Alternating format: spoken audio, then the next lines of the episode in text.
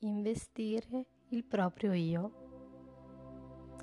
Facciamo un passo avanti e chiediamoci che cosa nell'attuale cultura contraddistingue l'entrata in scena del profilo adulto di un giovane uomo e di una giovane donna.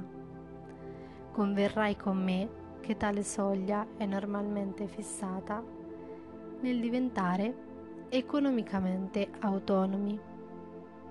Per questo la preoccupazione più ampia che circola quando si parla del futuro dei giovani è sostanzialmente la questione del lavoro come potrebbe essere altrimenti.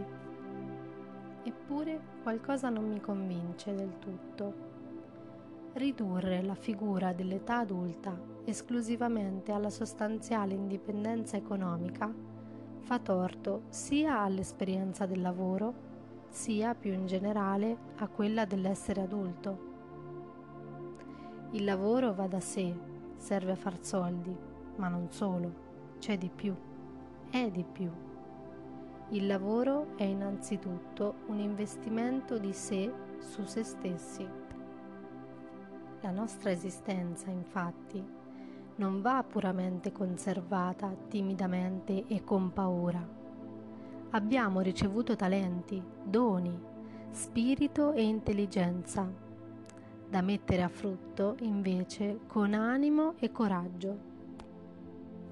Si comprende bene allora perché nella cultura occidentale una lunga stagione della vita di ciascuno, circa vent'anni, venga dedicata allo studio, alla conoscenza, alla formazione.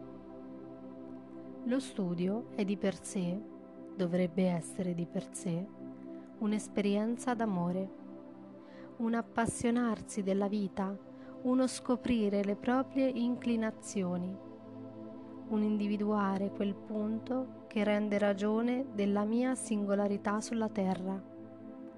È scoprire che per questo, proprio per questo, è fatta la pasta del mio stesso essere.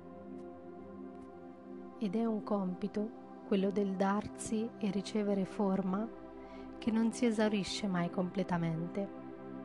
Nella tradizione biblica Solo alla fine dei tempi avremo la possibilità di conoscere il nostro vero nome, quale dono per una vita impiegata e impegnata nella ricerca del bene e della giustizia. Questo è uno dei compiti propri del nostro lavorare. È alla luce di tali considerazioni che, pur in punta di piedi, timidamente, contrasto l'idea che il lavoro possa essere ridotto al semplice scopo di renderci economicamente autonomi e che poi questo possa renderci finalmente emancipati, cioè adulti. Posta in questi termini, la visione del lavoro e dell'età adulta apre infatti la strada ad una concezione individualistica dell'essere umano assoluta, sciolta dai legami. Spesso si ritiene anzi che i legami siano possibili solo dopo aver ottenuto le garanzie di autonomia economica grazie ad un lavoro sicuro. Badate bene, riconosco la verità di questa affermazione. Essa infatti sembra dire quando sarai completo in te stesso potrai accedere all'altro quando avrai risorse sufficienti per te, potrai condividerle con quelle dell'altro. L'accumulo prima della condivisione. È invece proprio il fatto di essere essenzialmente non completi e sempre bisognosi della relazione con l'altro che noi ci impegniamo nel lavoro. È la comunione primigenia con l'altro con la storia presente e con quella ancora in fieri, a donare senso al mio lavoro, che è veramente mio, solo nella misura in cui è anche lavoro sul mio io, lavoro cui partecipa in modo centrale la relazione con l'altro. Ho scoperto in me talenti che possono arricchire l'esistenza concreta di altre persone.